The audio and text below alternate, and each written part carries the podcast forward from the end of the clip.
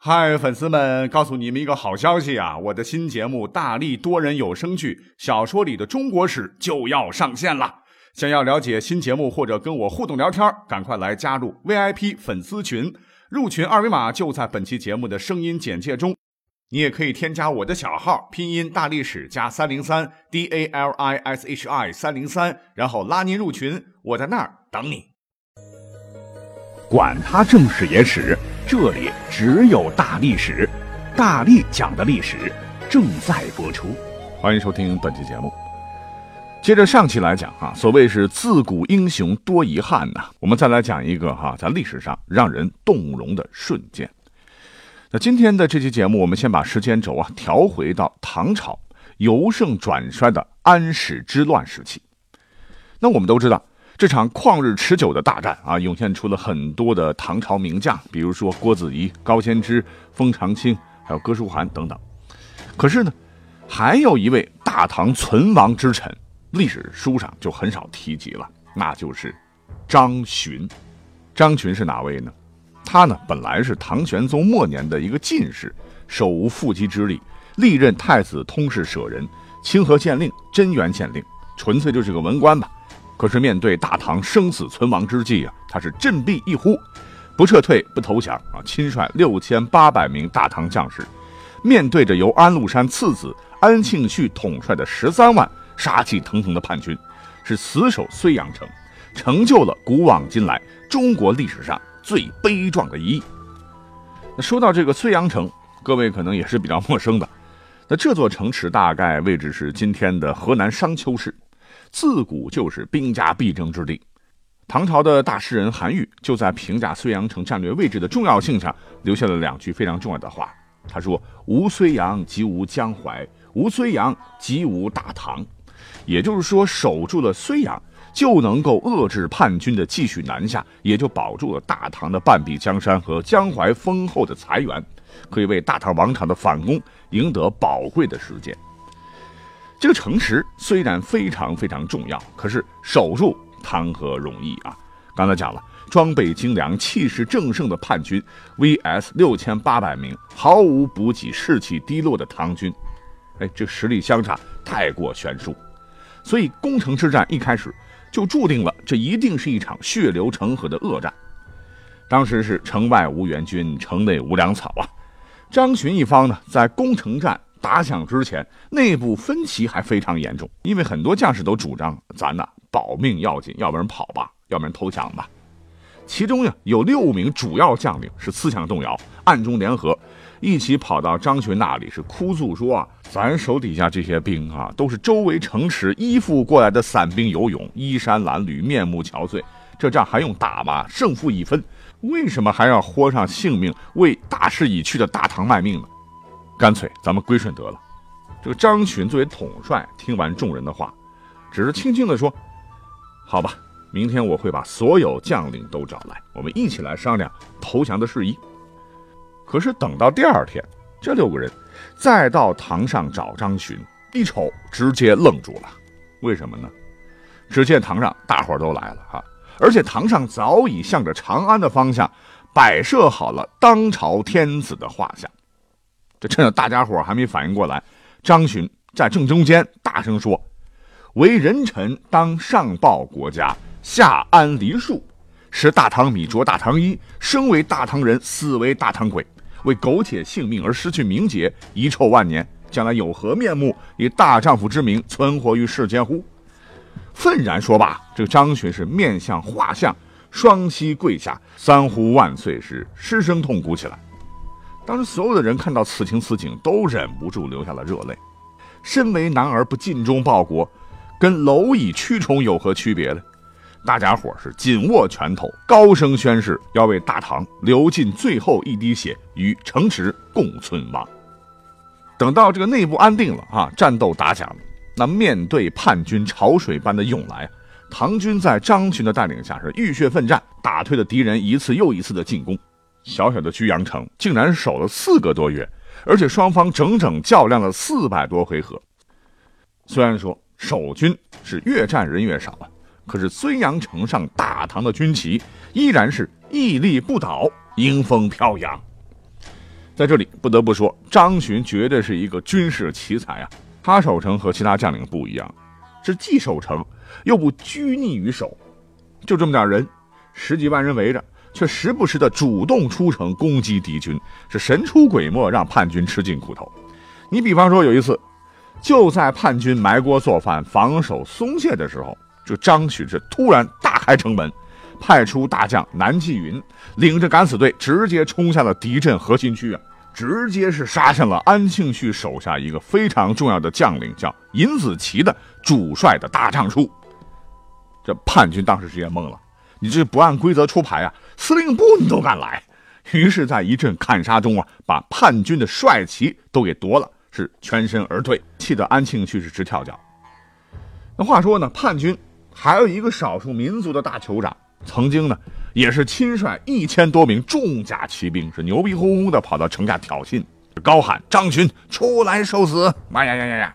而张巡这边呢是避其锋芒，挂起免战牌，就是不出城。这个酋长就很得意了啊，说唐军有甚厉害，碰到我那还不是怂包一个？是天天领着骑兵来耀武扬威一番。但这老兄可不知道啊。就在他以为唐军已经被吓破胆，自个儿放松警惕，有一次又来到城下臭屁的时候，这李寻呢是早早暗中派出数十名死士埋伏在护城河的河道里面，拿着钩枪、陌刀、唐弩，就等着他和骑兵来上钩。那这个酋长是真糗了啊！刚到城边，突然听到咚一声鼓响，这是一个信号啊！城上的将士们是齐声大喊。大唐万岁！大唐万岁！啊，是鼓声大震，杀声震天。埋伏的唐兵这时候都是一跃而起，搂马腿的搂马腿，砍人的砍人。那敌人是人仰马翻呢，相互践踏，乱成一团的。趁势，这几个勇士直接就把这个酋长给活捉了。那后头的叛军一看，这还得了？赶紧救！哪知道迎接他们的是一阵箭弩。上去就是个死啊！啊，无奈只能眼睁睁的看着唐军跟这个捆粽子一样，就捆着这个酋长，攀着绳子上墙回城的。那这个酋长过去可能就是成了肉羹了哈。那这一次主帅尹子奇真是再也坐不住了哈。万一这个事情被老大安庆绪知道，那还不被扒了皮？是闻讯出城啊，站在众将的中间，向城上焦急的眺望，而他的死对头。张巡当时也在城上，他料定啊，敌方主帅一定得得得出来瞅一眼，哎，就想着哈，让百步穿杨的狙击手一箭射死他。可就是有一个大问题，就是不知道尹子奇这哥们儿长啥样。那时候也没有照相机，奈何呀？这别人可能就是无计可施了，可张巡足智多谋啊，啊，是让弓箭手直接先用草木棍当箭。射向城下那一堆的将领，嗖嗖嗖射过去啊！这中箭的敌将一看，哎呀，没流血，哈，破草木棍，看来他们是没箭使了啊！是忙不迭的就举着这个箭杆啊，向尹子奇报告。我们都说脑袋是很重要的部位，好吗？这尹子奇一下子就暴露了，来，给我狠狠的朝那个人射。结果嗖的一声，冷箭飞过啊，不偏不倚。正中尹子奇的左眼，妈呀！哈，只听得一声惨叫，尹子奇是满脸是血，昏厥过去啊！连主帅都扑街了，那赶紧撤吧！哈，撒丫子跑吧！这个叛军就如潮水般撤退了几十里。那这个时候，按道理说，应该是张群和大家伙一起突围的最佳时机了。可是当时呢，没有一个人要走。大伙都知道啊，这个城绝对不能丢啊！丢了大唐可就完了，是要继续坚守。那话说呢，这个尹子奇命大，一个多月以后呢，成了独眼龙的这个尹子奇又亲率大军再次围住了睢阳城，要报一箭之仇。那战斗就更激烈了哈，几十名叛军将领都在攻城战中被唐军杀掉，城下的尸体呢也堆成了小山。可是敌军呢还是一时攻不进去，直到战斗打响的第四个月，那时候已经是将近十月初了啊，天气很寒冷。守军呢很多人得了风寒，再加上没吃没喝的哈，已经精疲力尽了啊，每个人都没有办法站起来了。所以城破之际呢，据史料载啊，张巡是向西再次跪拜天子说：“微臣力竭不知，生不能报答陛下，死当为厉鬼鸡贼。”啊，剩下的人听罢都是痛哭呜咽，不能仰视，城随即陷落。那等到叛军入城的时候，城里边的一幕幕啊，让敌军是全震惊了啊！原来城里边的老百姓加上守军，最初应该还有几万人，可是到这时候，点点人数啊，只剩下四百人了。就是这四百人，要不是生了病，饿得皮包骨头啊，实在是没力气了，还不知道睢阳城啥时候能破。那在这里要说一下。张巡在这次战斗当中确实是有勇有谋啊，为大唐最终啊扭缓过劲儿来，扭转乾坤做了重要的贡献。可是，为什么知道这位传奇将领的人，直到现在都很少很少呢？原因是在他守城的时候，他做了一个惨无人道的决定，那就是吃人肉。其实围城战刚刚打响的时候，城内早就没有粮食了，啊，临近周边呢。是有两个唐军控制的城，兵源和粮食是充裕的，但是问题啊，唐朝的这个官员也是非常的腐败无能啊，因为这两个长官分属不同的帮派，各怀鬼胎，就害怕对方趁乱占领自个儿地盘，都坐看睢阳危急，不肯出兵相救。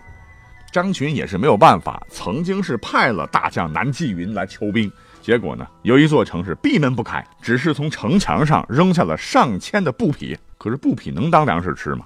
而另一城的长官呢，是先派兵去拦截这个南霁云，没想到南霁云非常厉害，一个个都挑落马下，害怕了啊，被迫请南霁云进城，是大摆筵席呀，请南将军吃饭。可是呢，给粮给兵是一字不提，还劝这个南霁云说：“说这个城啊，守是守不住的，干脆就献了得了哈，救也白救。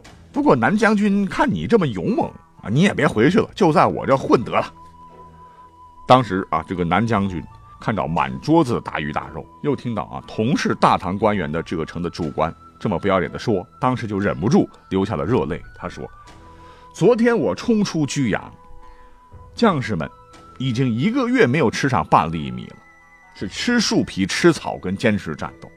现在你不肯出兵相救也就罢了，还请我大鱼大肉，我怎么能下咽呢？我怎么能对得起那些兄弟们呢？”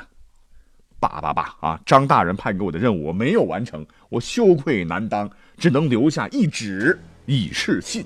言毕，这南霁云是噌楞拔出佩刀，是哐当一声剁下一指，这血呼啦扎的，把饭桌子上的一堆人都惊的是目瞪口呆啊！就在他们还没反应过来的时候，南霁云是头也没回，一口东西也没有吃，是立马纵马离城啊！而此时的居阳城啊，那真叫一个惨呐！啊，无人救援，没粮食怎么办？草根树皮都吃完了，就吃战马；战马吃完了，就吃老鼠麻雀。最后老鼠麻雀也没得，张巡只能痛苦地做出了刚才讲到的那个惨绝人寰的决定：吃人。张巡先从自个儿家开始啊，是亲手杀了自己的爱妾；别的将领呢，也是杀死自己的家人来充当大军的军粮。接着是城中的妇女，接着是老弱病残，都一个个被杀死食之。所以等到城破的时候啊，除去战死的唐军，全城几万人，也就只剩下前头讲的四百人了。那话说呢，只剩下一只眼的尹子奇，这一进城啊啊，就让手下把那个自个儿想碎尸万段的张巡押过来。可一看，迎面而来的。这个五花大绑的张巡，虽然是骨瘦如柴、披头散发，却是昂首挺胸，真是威武不能屈啊！尹子奇非常的泄气，跟他想的不一样。哎，他就问张巡说：“文公督战，大呼则滋裂血面，脚齿皆碎，何至于此？你大声督战，怒目圆睁，眼角都崩裂了，哈，满面是血，而且你这个牙齿咬着咬着都咬碎了啊！你就何必要这样呢？”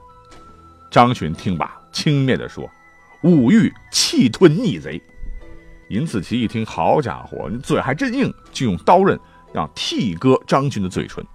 好不容易撬开张巡的嘴，一看，他满口的牙，这嘴里边只剩下三颗牙齿了。这张巡就怒骂说：“我为君父死节，你依附叛贼，猪狗不如。”尹子奇原来是唐将，还是听罢以后呢，是七窍生烟啊，就用刀刃。要抵着这个张巡的咽喉，逼他投降。没想到张巡不仅不害怕，还大声笑了起来。来吧，动手吧！哎，这真是个硬骨头啊！尹子奇是碰了一鼻子灰，面上可下不来了哈。他又来到南霁云面前，劝他投降。可南霁云是任凭你怎么说，是低头一声不吭。张巡在旁边可就有点着急了，是大呼道：“南八啊！”因为南霁云是排行老八嘛。男儿死则死耳，不可谓不义屈。屈服的屈。南霁云听罢，笑笑说：“欲将有为也，就是本来假装投降，趁机再找机会杀贼。”公既有言，敢不至死乎？是摇头不响。于是张巡、南霁云还有其他的三十六名唐将啊，最后都被尹子奇同时杀害。而当年张巡呢，只有四十九岁。